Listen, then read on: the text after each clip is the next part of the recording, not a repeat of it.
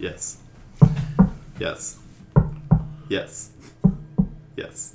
We That's- but you're doing that. We will podcast. All right, let's knock this Intro. out. I, got, I gotta go to Target.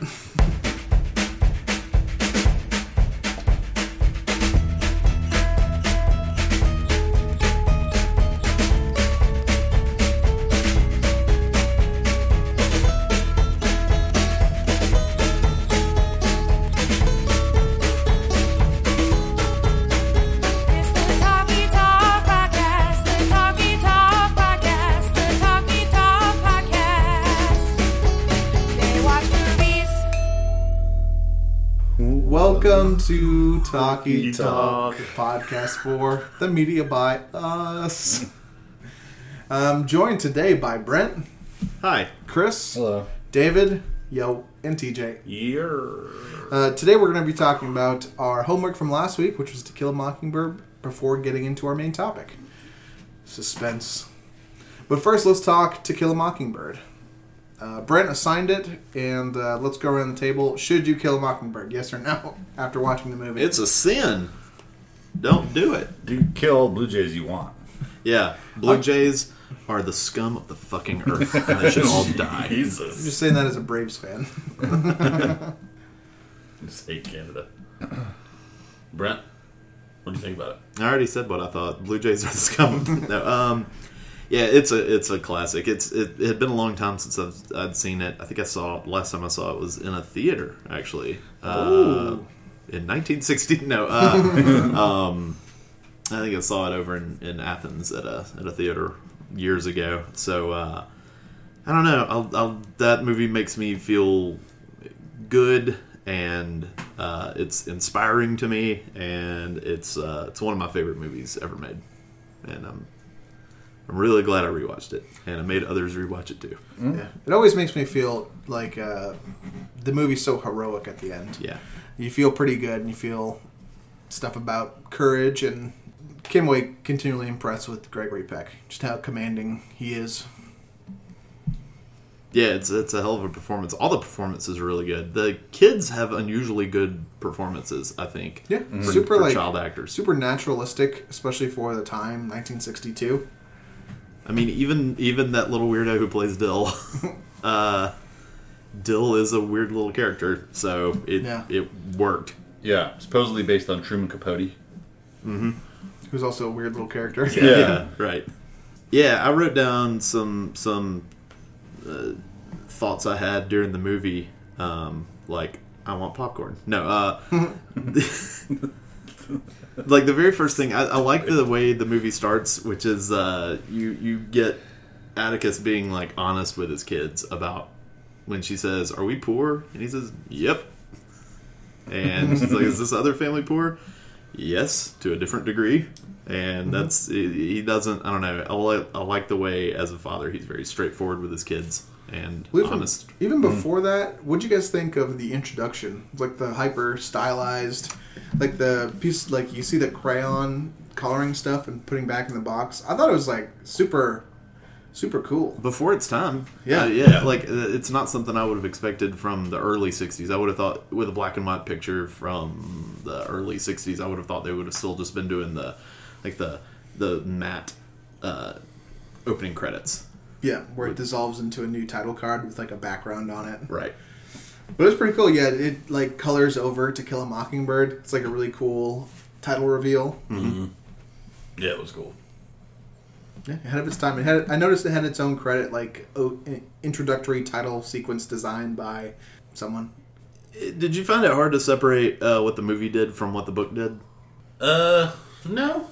Like, can you can you review the movie independently of the book and be like, I don't know. I mean, it, it really is Harper Lee's story, and it's it's. I mean, she she is to credit for most of it. Yeah. Obviously, I, I wonder sometimes how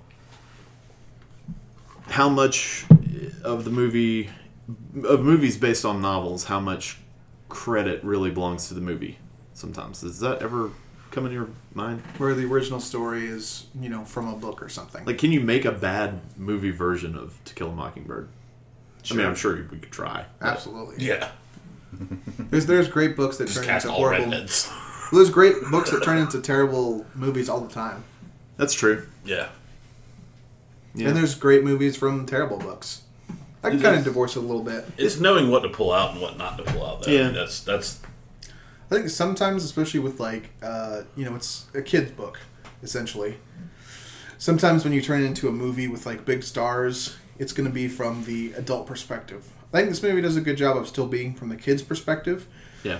Um, I didn't go scene by scene, but pretty much every scene is either from the kid's perspective or the kids witness something. Yeah. Like even with Atticus at the jail protecting um, protecting uh, Tom Robinson, it's the kids you know come upon the scene. I don't think Yeah. there's any scene that doesn't involve the kids.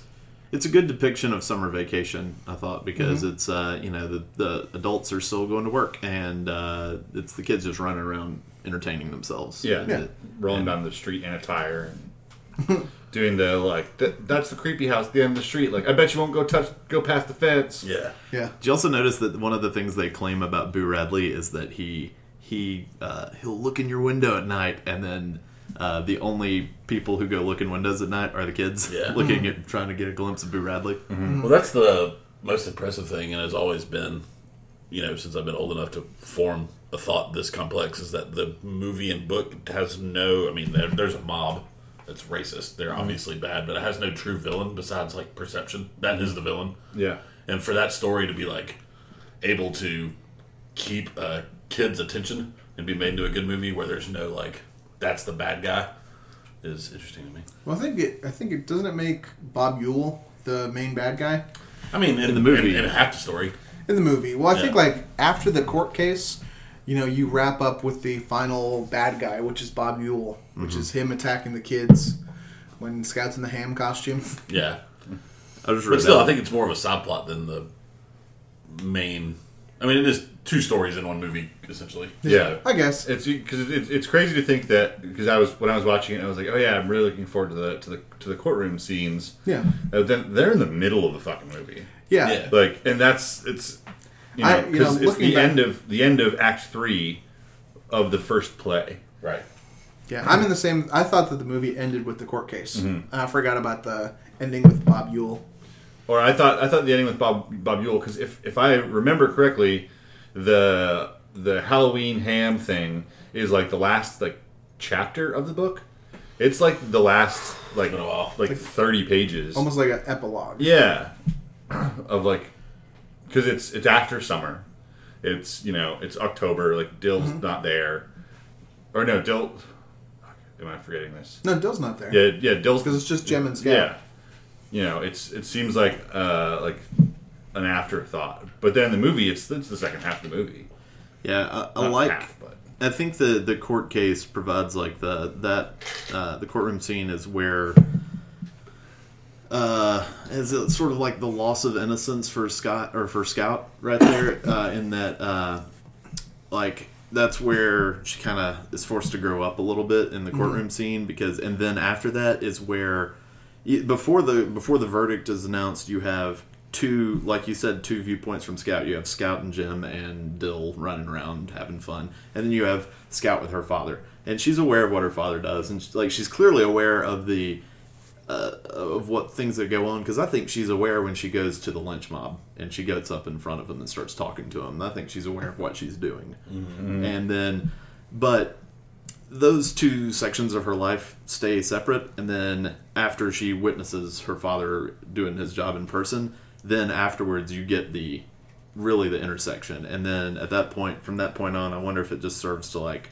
mean that from that point on she can't keep those things separate anymore. Like it's you you know once you've once you've seen the realities and the you know horrible aspects of the world, you kind of can't be separated from them. And maybe that's why Bob Ewell comes into her.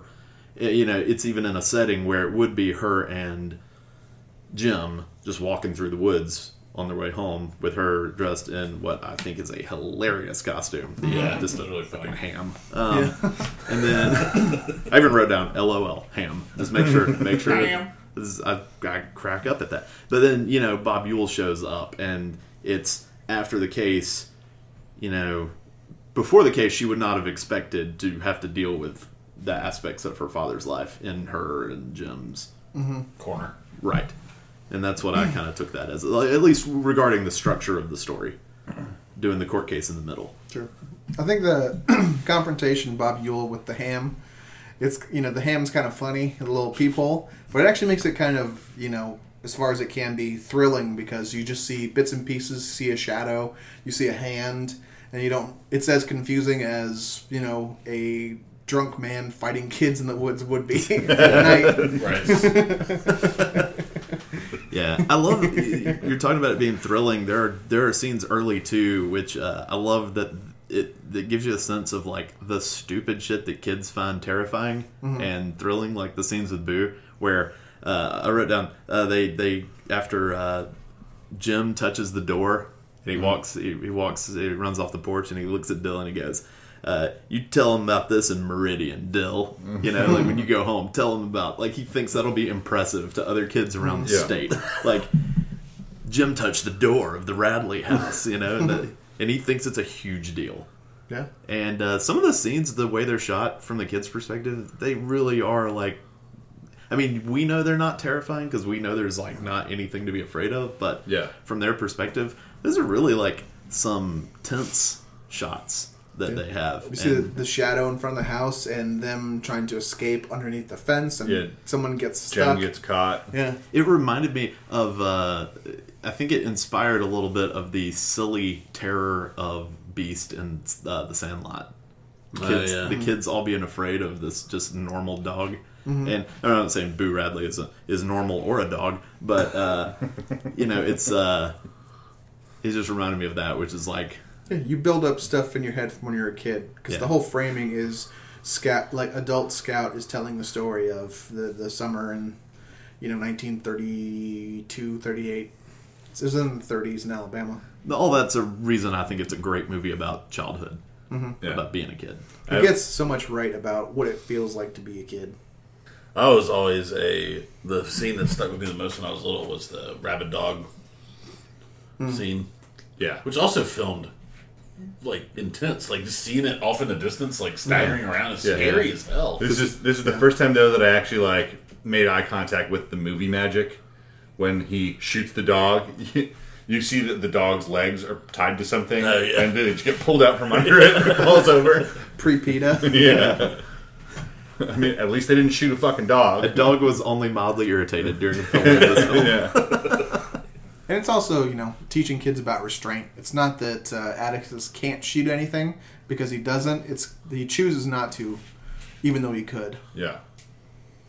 The cinematography of that scene, like you said, is really, really good. Just Yeah. both of the dog and of Atticus, the angle at Yeah. which he's standing and Mm-hmm. Him it's taking his glasses off. just throwing him in the dirt. He's Yeah. like throws his civility in, on the ground with, Yeah. with like the glasses. Part of what makes you know people look smart or look, you know, look older. is um. he, he throws it to the ground and So the yeah, the two guys with glasses agree that glasses make you look glasses smart. are smart, right? Glasses mean you're smart. Hundred percent.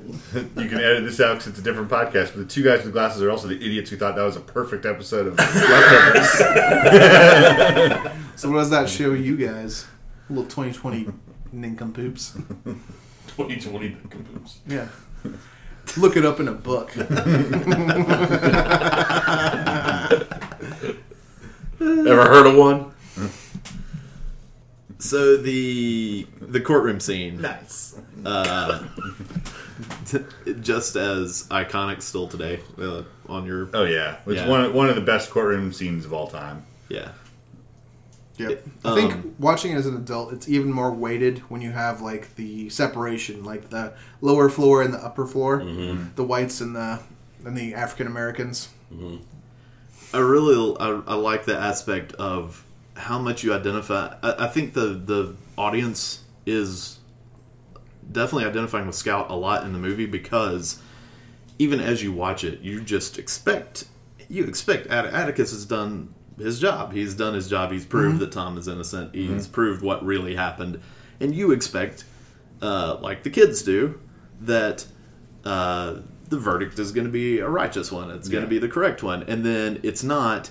And literally no one other than the the people watching the movie and the kids are surprised. Right. Mm. It is like the the, the African Americans are not surprised, the whites are not surprised. Atticus isn't surprised. Atticus isn't surprised. He Yeah. even says we expected it. Yeah, I love Fight that. it on appeal. Yeah. The judge isn't. He's just like, all right, that's it, and he Yep. goes. He walks out. No one is surprised by it at all, e- except for the kids. And I think, I think for the most part, most of audiences would think mm-hmm. Yeah. it's going to be like a heroic, not Yeah. guilty thing. Yeah. And I don't know. I think that's the magic of that movie, making you uh, think that, and then also you feel when when when everybody else is not surprised by it. That gives that connects you to Scout even more, in that like you feel her like crushing heartbreak mm-hmm. right there with her. Mm-hmm. Um, you feel alone from the town that like how could the place I live do this? Right. And that's Yeah. still resonant like today. you feel that harsh reality mm-hmm. as they do. But yeah, it's. I, I And I- noticed they really build up that scene at the beginning, and I, I, I thought it was. I was like, I felt like nothing. It, nothing was going to happen forever because there's just so. It's a really long scene of people filing in to the courtroom where it's just like idle chatter for mm-hmm. so long, Yeah. and you're. It just. It really builds up that suspense that like this is huge. This is really, really going to be something. And it really sets up that scene nicely. And I love the the dignity of the end of the court case, where all the white people are gone. Atticus is filing his papers, and all the uh, the the black people in the town are up there. And the, the reverend even says like, "You got to stand up for your dad." Yeah. Yeah. And in another movie, in like a remake of this movie, Atticus would like look up and like make eye contact and go like, you know, like a, a nod and a smile, like that's what I do it for. It's you know he just he just quietly goes out. Yeah. They all have enough respect for him uh, or a person in his role that they wait. And yeah, it's powerful. Yeah, there there are people that would be up there that are, you know, like you're talking about the gradations of being poor that are probably much poorer than the Bob Ewells of the world, mm. but still have the respect for that guy's profession mm-hmm. and don't like spit in his face or, you know, do anything like that. Mm-hmm. Yeah, it's just one of the most. Both stories are so touching and good. Mm-hmm.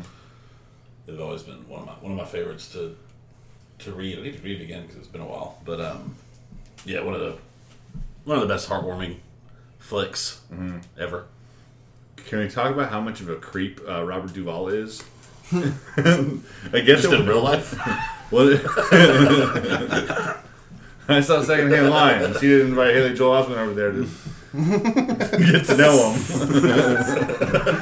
him. um, no, but I remember I was like, you know, when I saw it the first time, I never like put it together. I didn't give a shit who Robert Duvall was. sure. Hmm. But then, like watching it now, I, I was kind of looking forward to like, oh yeah, like Robert Duvall, Boo Radley, like I want to see it, I want to see it. And then he's this like bleach blonde fucking weirdo, and he's Yeah. like, ooh no, that's not my Robert Duvall. How old was he? And that. Anybody know? He was probably in his 20s. Came out in what, 60, 62. he's just like standing in like the shadow of an open door, and like standing in like the corner of room, just kind of like grinning to himself, eyes darting. And Scout's like, if you want to pet Jem, do it now. Because he's unconscious. Later, you won't get to do it. I love how, like, It's heartwarming in the Byron moment. romanticism scout. She's just like the perfect, mm-hmm. like, picture of youth. Yeah. She's like, I'll just say whatever. It's fine. 'Cause, I mean, you get that in the first conversation I have when she's talking about like, uh, why do you get mad at me for offering him whatever? Mm-hmm. And it's like that that just doesn't make sense. It's about growing up, though. Like that story of Yeah, like giving the, the, the hickory nuts or whatever. It's like he's embarrassed to ask for stuff or to ask for a helping hand and Everyone knows you can't. beats up Walter because told the teacher that he won't take a nickel because he's he would be embarrassed about it. Everyone knows that Cunningham doesn't take anything for free. yeah. I really like the. he's Uh, thirty one. But it's figuring out the contradictions in life is some of like growing up. He's he's eighty six now. wow. I thought the relationship between the on-screen relationship between uh, Scout and Jem was authentic as uh, as siblings too. Yeah, it's pretty good, Like, especially with a big brother. yeah, Yeah, where they hang out, but they also got like getting like some scrapes here and there. yeah. Like the scene where he starts laughing at her in her dress when she comes down for school is like that's that seemed very authentic to me. Uh, and the kids played it great. Like I think uh, you said she was nominated for an Oscar for playing Scout. It was really good. Man, this is not. I mean, it's kind of segue, not segue. Kind of has to do with what we're talking about. The Godfather was only. I mean, I, I knew when they both came out, but the fact that Godfather Robert Duvall is only ten years older than To Kill a Mockingbird Robert Duvall does not seem right in my head. Yeah, He aged a lot in ten years. totally changed his appearance. Yeah, from early 30s to early 40s is rough. Apparently, great. Well, it's also in the '60s when like everybody was smoking and drinking all the time, True. and now it's just, Just two of us.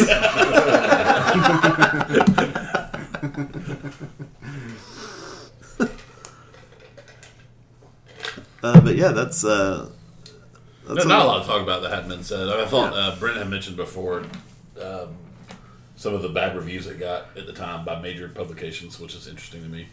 Yeah, there's uh, there's there's been, and it's even picked up in recent years too. Uh, that like this crusade against Atticus Finch as a hero character, um, just by saying he didn't do enough. He wasn't that he tolerated his his society too much. Uh, but that's I don't know. I think that's really Pretty dumb. yeah. yeah. There's sometimes like having a modern eye for old movies can be interesting, but you also got to consider context. Like it didn't even the movie wasn't even set in the contemporary '60s. It was going through the civil rights movement at the time. It was set in the early '30s. It's it's like bashing Abraham Lincoln for not doing more. Yeah, You know, I like mean, you, what what uh, Atticus was doing would would be revolutionary for the 30s. Yeah. You could do Yeah. more, but would it really be realistic for just some random Alabama town? Right. There's yeah, there's a lot of I don't know, white savior criticisms of To Kill a Mockingbird and I don't know. I think they ring hollow when I when I hear them on this movie. Yeah. Sometimes I mean sometimes that is relevant and this time I don't. Like I I, I don't know. Movies aged well too. I mean, I think uh, when he was number one on the heroes and villains AFI list, right? Yeah. number one hero of all, All time. Yeah, I don't have a problem with that. Yeah, makes sense. Who's number three on the IMDb staff pick of uh, most memorable dads Oh yeah, in, in film and movies? Yeah. most memorable. Yep. I So remember. I remember. I wouldn't have him number one. Yeah, I'd have him around three. That's Yeah. probably right. So I mean, I'd probably have Vader at number one just for most memorable. Jack Torrance. yeah, Well, memorable. well, now A Yeah. memorable dad. um. Anyway, that's a it's a classic. Everybody should go watch. It's on Netflix. talking Yeah. about dads. I know Dave will do a, a formal segue, but I forgot that one of the best dad performances in recent years was uh, Robert Duvall. He got nominated. Uh, anybody ever see The Judge? Yeah, yeah. It's really good. I like that movie. He's really good in it. it was pretty good. Yeah. I didn't love that movie. Or It was better. uh, It was more than I thought it was going to be. Yeah, I was surprised by it. I thought it was going to be like he's going to have to argue a case in front of his dad, and it's a small town, so they're going to let it slide this time. Yeah. something dumb, but it was just family and death. my name is Judge.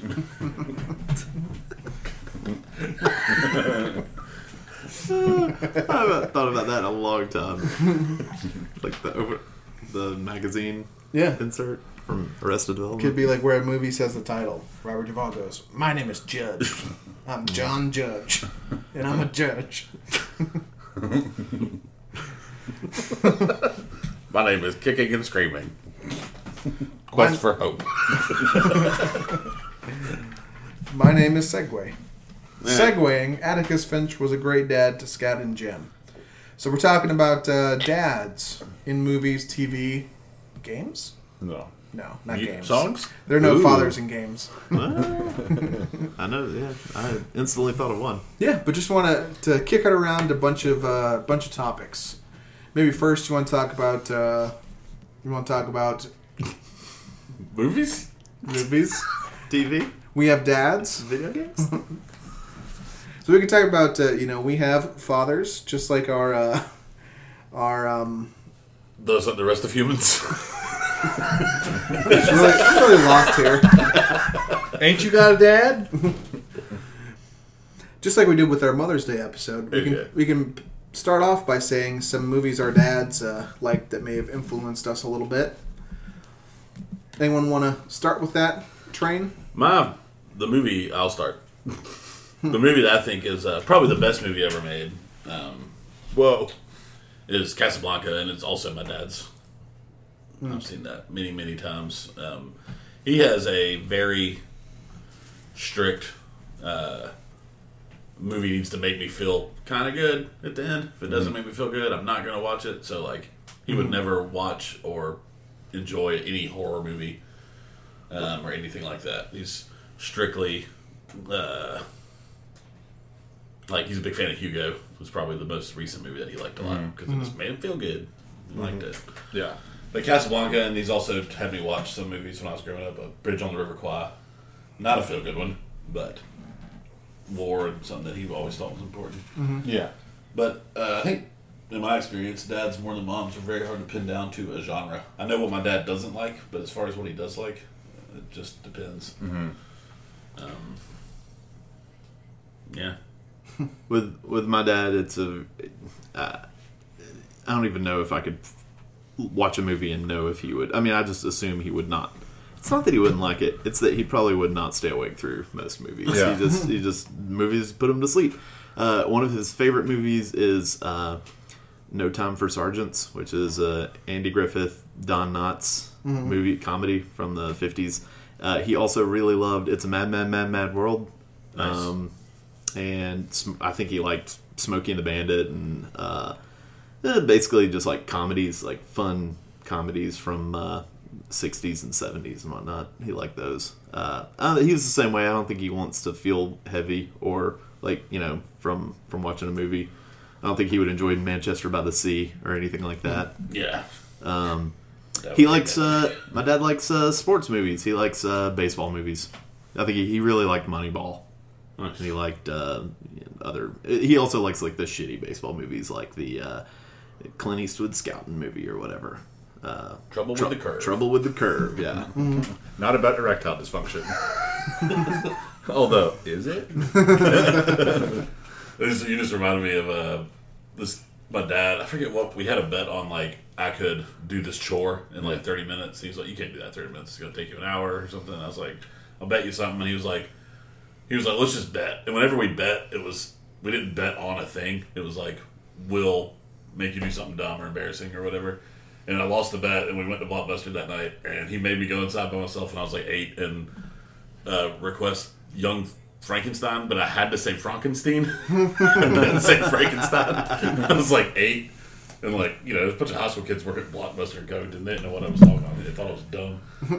It's like Frankenstein. Like Frankenstein? I was like, no, it's Frankenstein. And we watched that movie tons growing up, so I knew what was going on. I also have a story of video store embarrassment involving my dad, and it was uh, we uh, like he rarely watches new movies, but somehow on TBS or something he caught The Shawshank Redemption and loved it, and so every time we go to the video store in Ball Ground, uh, he would walk up to strangers and say. There's this movie called The Shawshank Redemption. You should check it out. Like It's- it's some it's- hidden gem. yeah, like and he would like he would like like pull it off the shelf and hand it to people sometimes. Like, you should watch this. This is a great movie. Such a dad movie. And it's, uh, yeah, Getting a commission. and and I would be mortified just over in some. I'd just like wander away, go to some other section because uh, I found that it really embarrassing because it was the same movie every time. It was just Shawshank. It was the only movie he saw in 1994 or the 90s, and Yeah. he recommended it to everyone. And Nice. now, yeah, now he'd probably just be like, Well, trouble with the curve. Yeah. Um, for our listeners, uh, a video store was a place that you would go to, and you would rent a movie for a couple days, and then you would bring it back and get a different one. yeah. Just They don't had, want to date us too much.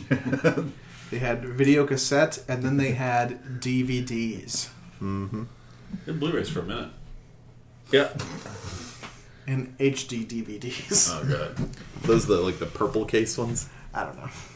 the ones you accidentally rented and had to go back. I feel bad for the people who bought like a bunch of those when it was coming out because I mean, just from the name, I would have bet more on HD DVD than Blu-ray, and then Blu-ray one. like, uh, you're sitting there with a unsupported format now. The movie I went and saw at the theaters with my dad that used around me of that he liked a lot was a Be Kind Rewind. he really thought was hilarious. Just because he liked them making all the old movies. Yeah. But uh, I remember Mos Def's phone conversation, you're only hearing his half of it. And it's like, hey, I need a copy of Ghostbusters. And he's like, oh, you have one? And He's running. He's like, oh, DVD? I need on VHS. Yeah, they said that about Laserdisc too. he just hangs up the phone. Uh, Well, anyway, Chris, our dad. I was going to throw it to you. and here's how I'm going to do it.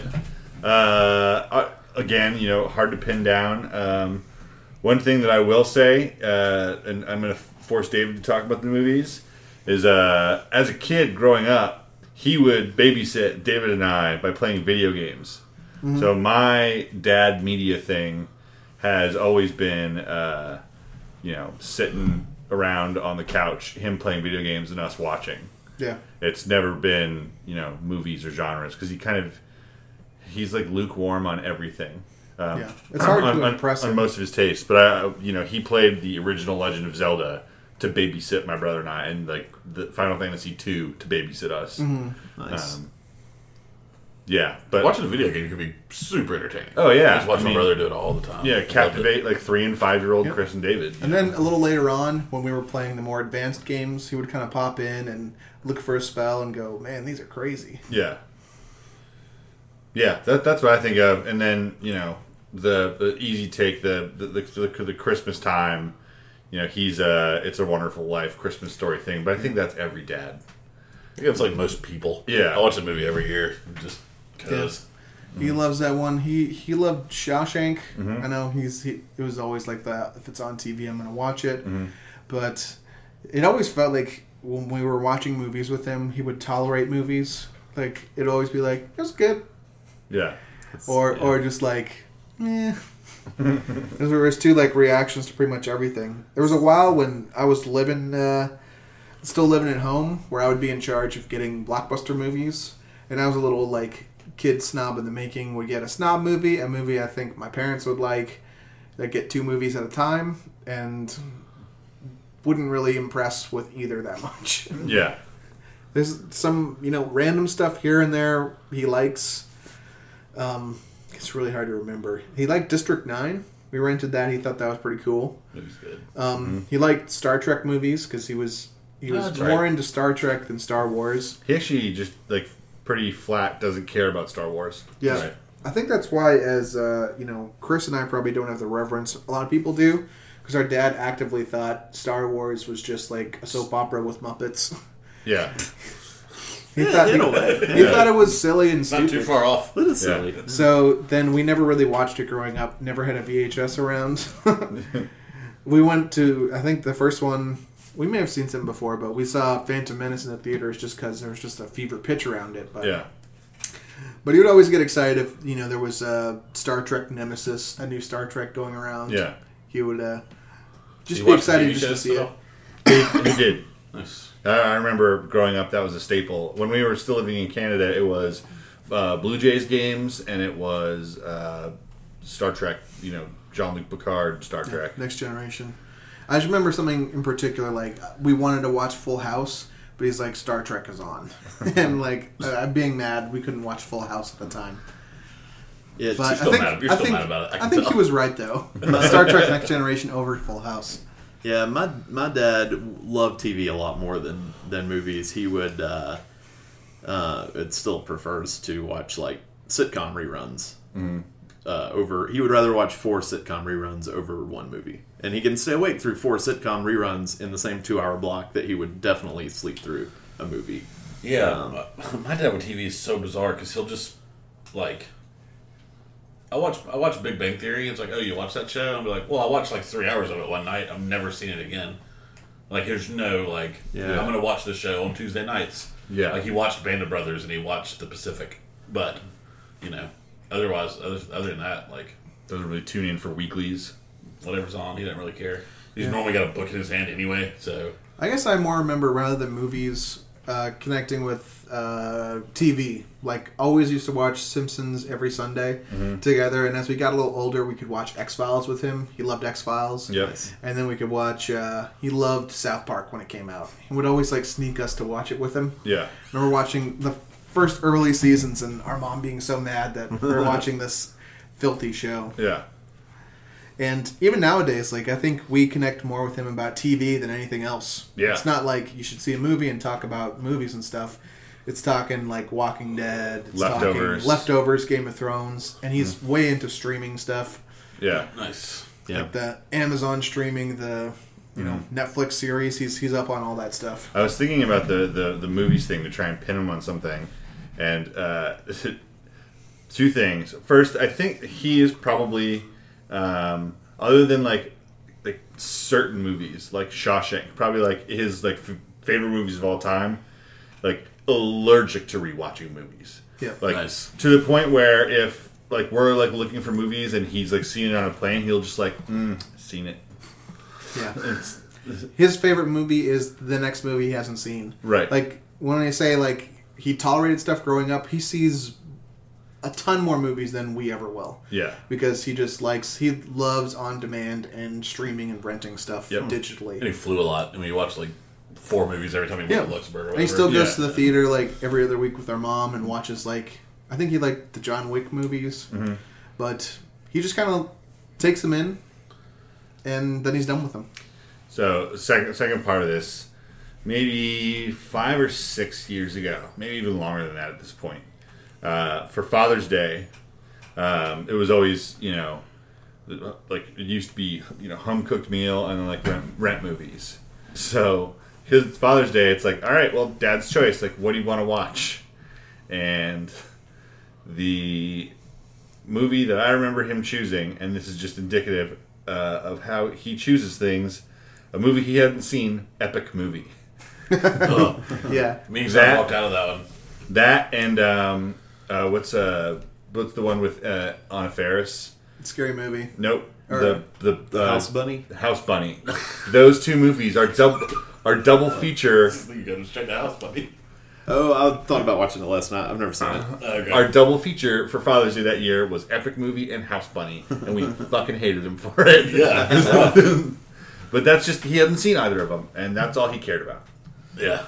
The last movie I saw with my dad was The Martian during that Oscar season. I'd already seen it, but I was like, oh, he's by far the smartest person I know, and he's like really into science and knows a lot of that. So I was like, you'll, you'll like this. It's known for being realistic. Yeah.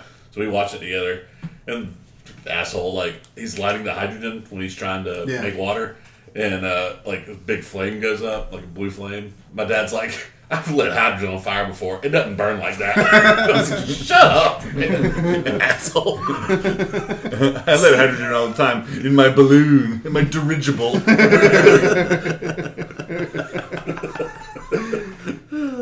We probably did at some point for those like exact reasons. Yeah. yeah. He was the guy who would. I mean, not just like talk about dads forever, but he was the one who That's the point. he would leave uh, when they lived in Miami before I was born. My brothers, my mom, and him. Uh, he would sail to the Bahamas by himself, which seems like really dangerous. Probably. I was like, "How'd you do that?" He was like, "Well, if you leave at midnight, you can get there uh, right before the sun comes up, and you can see the lights, so you don't have to have like great like compass and direction. You just sail toward the lights, and then you got all day in the Bahamas. It's like, when did you sleep? He was like, I don't know. God, weirdo. That's really putting yourself on a clock.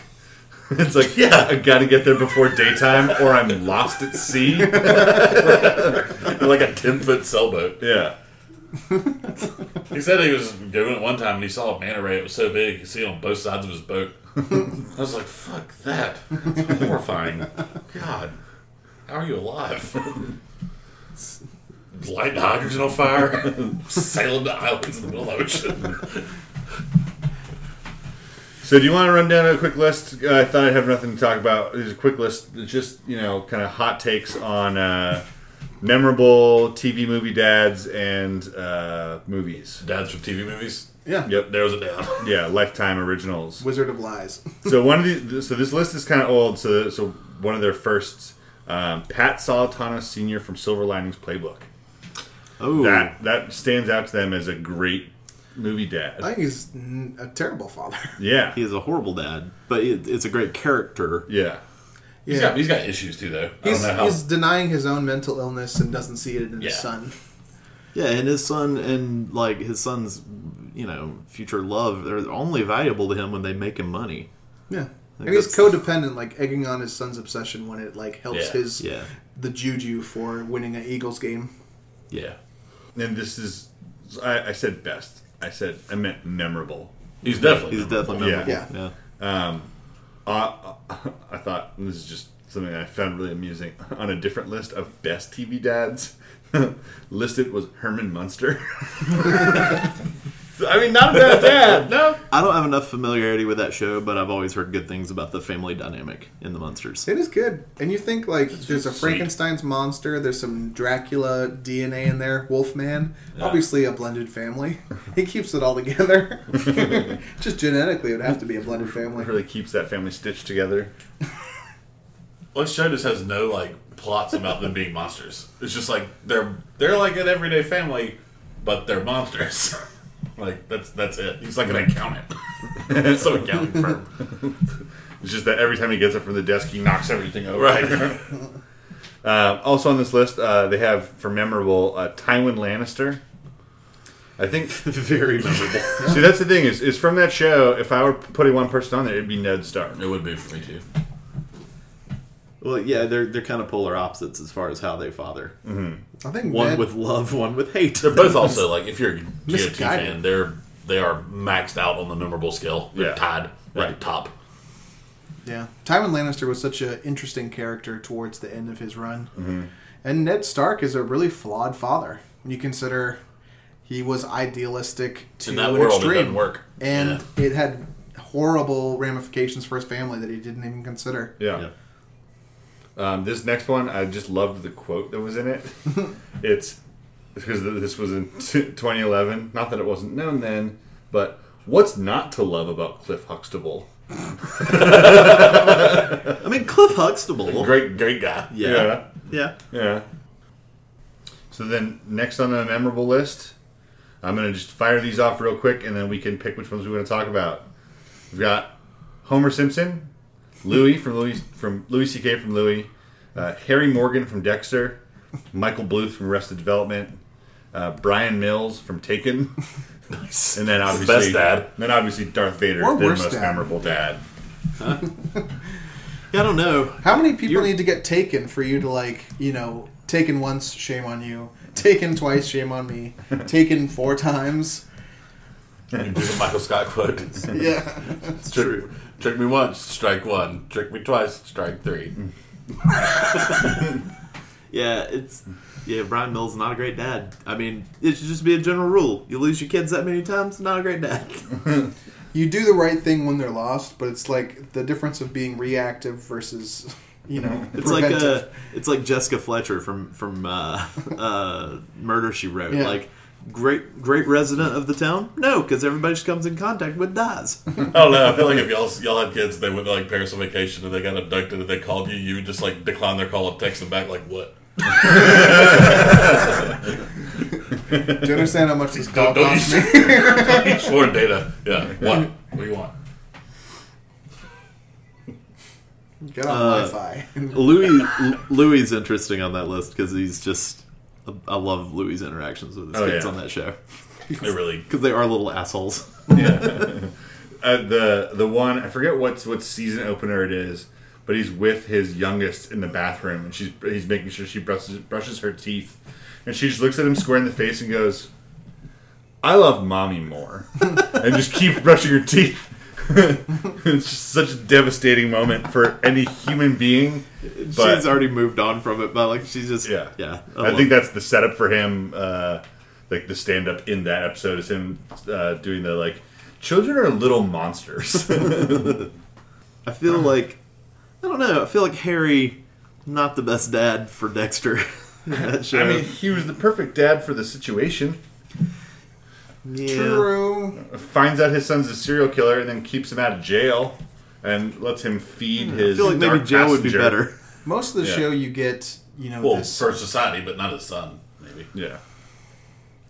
I don't know. I don't know. I never watched the show. and I never will. So probably In should most of the show, like, well, not for Dexter. if you think about it. most of the show, you just get the relationship through him uh, Hallucinating. hallucinating. Right. Yeah, hallucinating his father.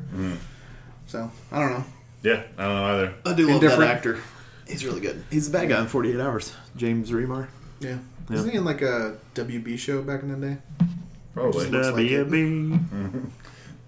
He was on the Michigan J Frog show. It was a good show. Michigan J Frog Uh, tap dancing and Harry Re- or uh, Harry trying to murder him. Uh, we've got uh, Jason Bateman as Michael Bluth. It's it's complicated. He's a good father, but he's also very codependent with his son, and uh, is very involved in his life. Yeah. Even when he's in like in high school, and to to a, to a fault. yeah, It's I, lo- I love his character just because he is so much smarter than everyone around him, yet also winds up doing being an idiot Yeah. like everyone around him. Yeah. yeah, he's just ignorant about. He, he just different looks real smart because he's surrounded by those people. The the Charlize Theron uh, uh, arc in Yeah. that story is hilarious to me. Mr. F. Mr. F. Yeah. Michael doesn't realize he's like the last person to figure it out. Yeah, he's oblivious about himself, Yeah, and everything else he's kind of holier than thou. That's kind of his character. yeah. And it's taken to an extreme in the fourth Netflix season, Yes. where he is really taken through the coals. That character, Yeah, he, he's, he's roughed up by the show. George Michael just really can't stand him in that season. Yeah, it's got a great finale too, season four finale. One of our favorite shows is a podcast, and Chris maybe not as high on it as the three of us are, but I think he still likes it some. Is uh, Friday Night Lights? Coach Taylor's probably the closest to Atticus Finch I would get in modern times. If you go for like best in terms of being a good father and father figure, Father to all those kids. he's yeah. the first person I thought of. yeah, me too. Especially when you have the, the two main football players, or three really, Michael B. Jordan, I forget their character names now. The QB one, Matt, Matt Saracen, Saracen. and uh, the everybody's favorite football player, the fullback, long Riggs. hair, yeah, Riggs. Those all three of those people don't have dads, you know. Mm-hmm. That's those are the, the main three Right, characters of the show, the players, football players of the show, right. and they all need him. And Yep. he's, and he's And such a good. He treats him just like he does his daughter. Yeah, I was about to say he doesn't even he does that without like ignoring her. Like Yeah. he's a great father to her too. And I think we have a bias where we tend to gravitate towards father son stuff just because of you know we're all dudes. But the uh, the Coach Taylor and uh, Julie Taylor relationship is also really good. Like he does the best he can, like relating, like talk to your mom some for some stuff, but also is willing to give her the, uh, you know, the the life speech. Yeah, just such a stand guidance. up stand up character. When he the episode where he thinks he catches Riggs trying to make a move on her when she's drunk, when Riggs is living with him, and he mm-hmm. throws him out of the house, and he goes to Riggs the next day when Julie tells him what happened, and is like, "Thank you, I'm so sorry," you know. And I think he has a great quote of like, "The manliest thing you did during all this was." Like not not whine about it and not try to defend defend it. You just left when I told you to. Like that means a lot to me. I spent the last three minutes trying to figure out what sounded wrong about that, and I realized it's it's Riggins. Oh yeah, Riggins. Yeah, Riggs is lethal weapon. Yeah. the whole time I'm like I'm like Riggs, I think they, I think uh, what's her name calls him Riggs, yeah, it's just like a nickname. the tall, beautiful girl who Donald Glover. was going to sleep with Matt Damon. And the, the only part of that show that sucked was Matt Damon Oh. killed a guy and they never resolved it. yeah, Writer Strike. That, that's if, Jesse Plemons. yeah, Meth Damon. Does it look like Meth Damon? Well, he's because he, was on uh, Breaking, Breaking Bad, Bad, yeah. As a as a meth. And it looks like Dude. weird Matt Damon. Yeah, like Kind looks alternate like universe. Matt Damon. I he looks like the Team America Matt Damon a little bit. Yeah. Um, But yeah, that writer strike thing.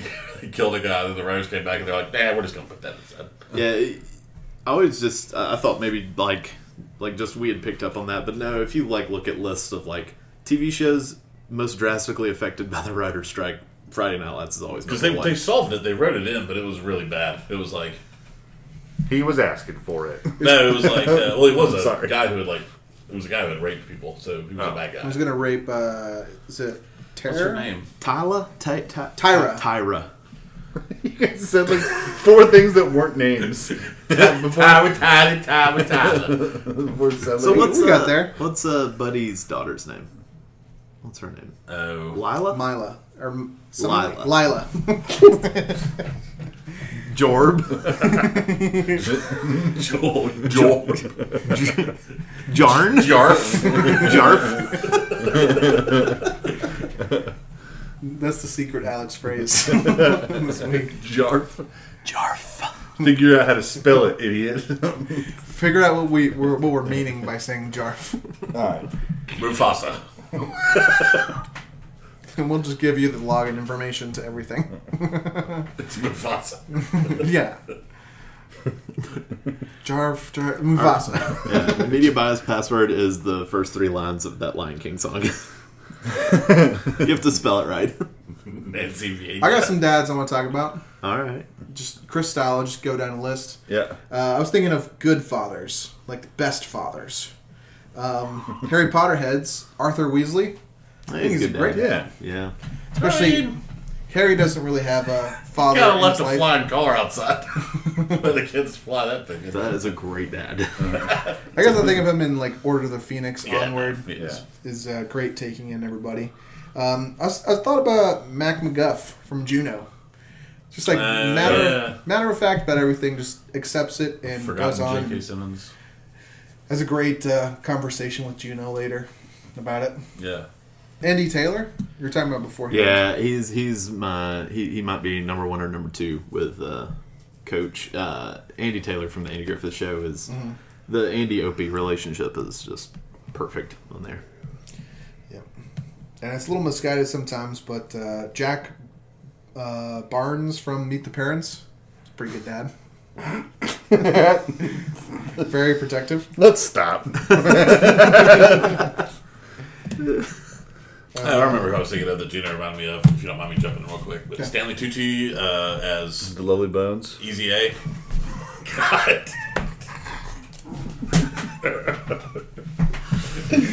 No, it was, it was Be your father. Easy A, like super hippie. Put your parents. tiny hand in mine. Alright,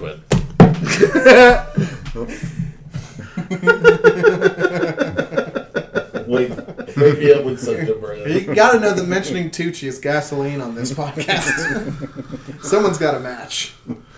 You you induced the Tucci rage. Tucci! That's the magic word.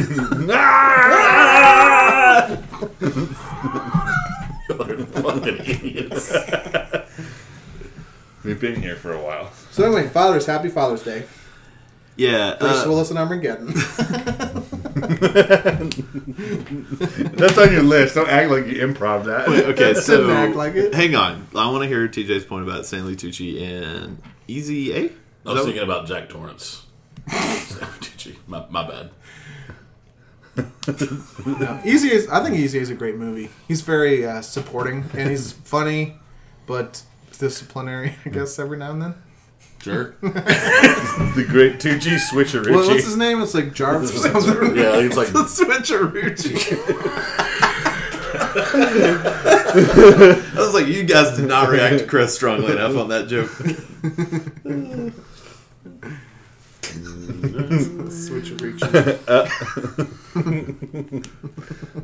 yeah. How about uh, assigning new homework? Oh yeah. Oh, before we get to that, I'd like to mention two quick uh, video game fathers that Ah. I like. Um, Yeah. I'm not interested. I don't want to hear it. well, one of them Chris reminded me of. It's uh, from Red Dead Redemption. Uh, John Marston Oh yeah. is a, is a good good dad to his kid. Those are really like touching scenes at the end of the video game where he gets to spend time like teaching his son how to shoot and stuff. Yeah. Yeah. He's like, "Hey, you can be a magical shot like me, and you know, slow down time."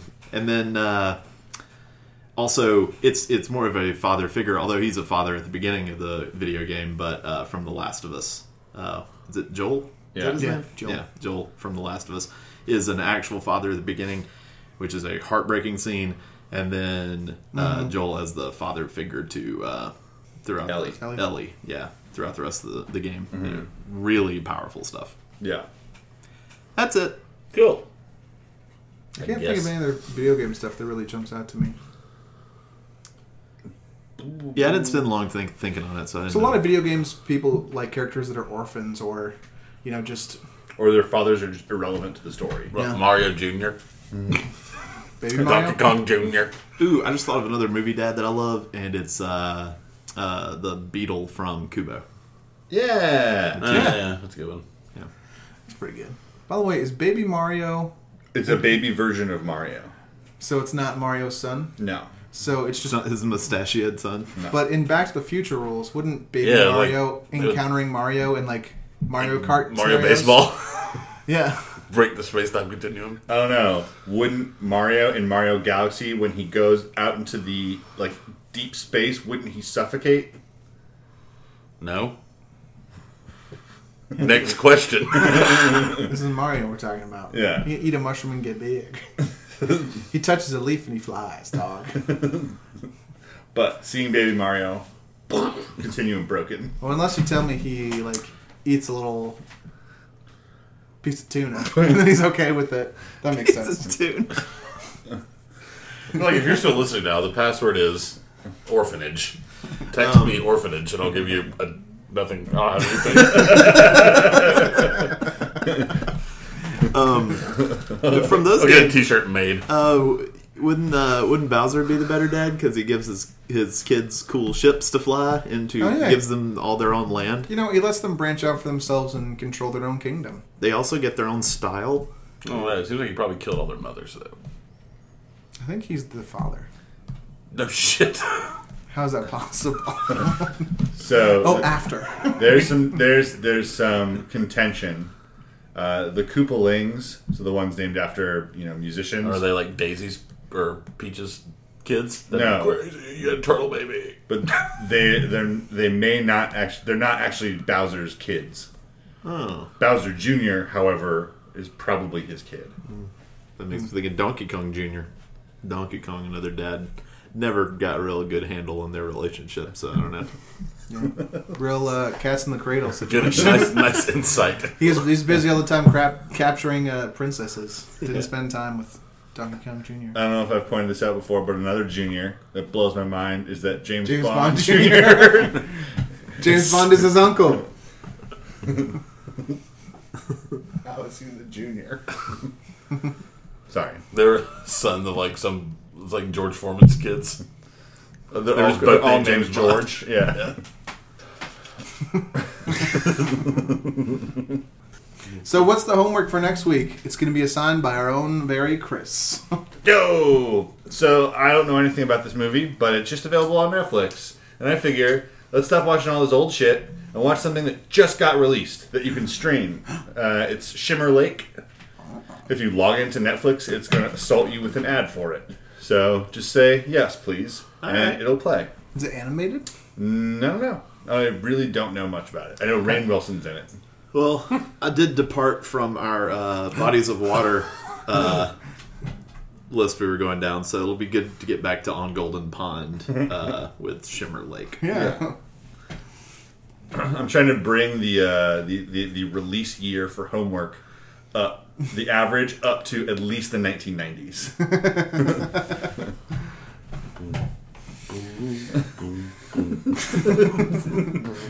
DJ's forgotten why he- So- where he is. TJ's mouth bugle means that the time for the end has come. Anyway, this was Talkie Talk. Podcast for the Media by Us. Please visit the site and see our stuff. Twitter at the Media by Us. Email mediabyus at gmail.com. There's a the before that, just so you know. Facebook groups. Nailed it. Facebook groups, Movies by Us, TV by Us, and Games by Us.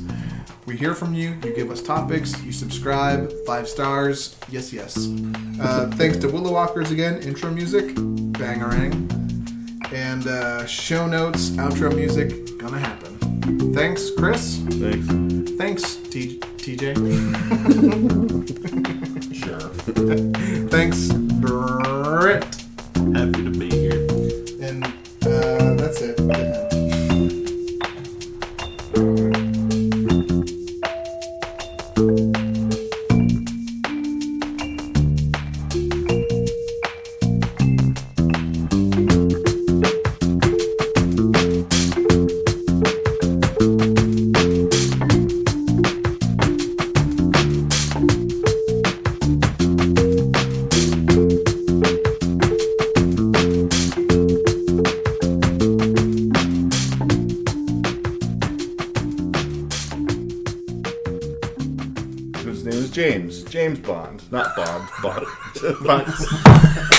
Yeah.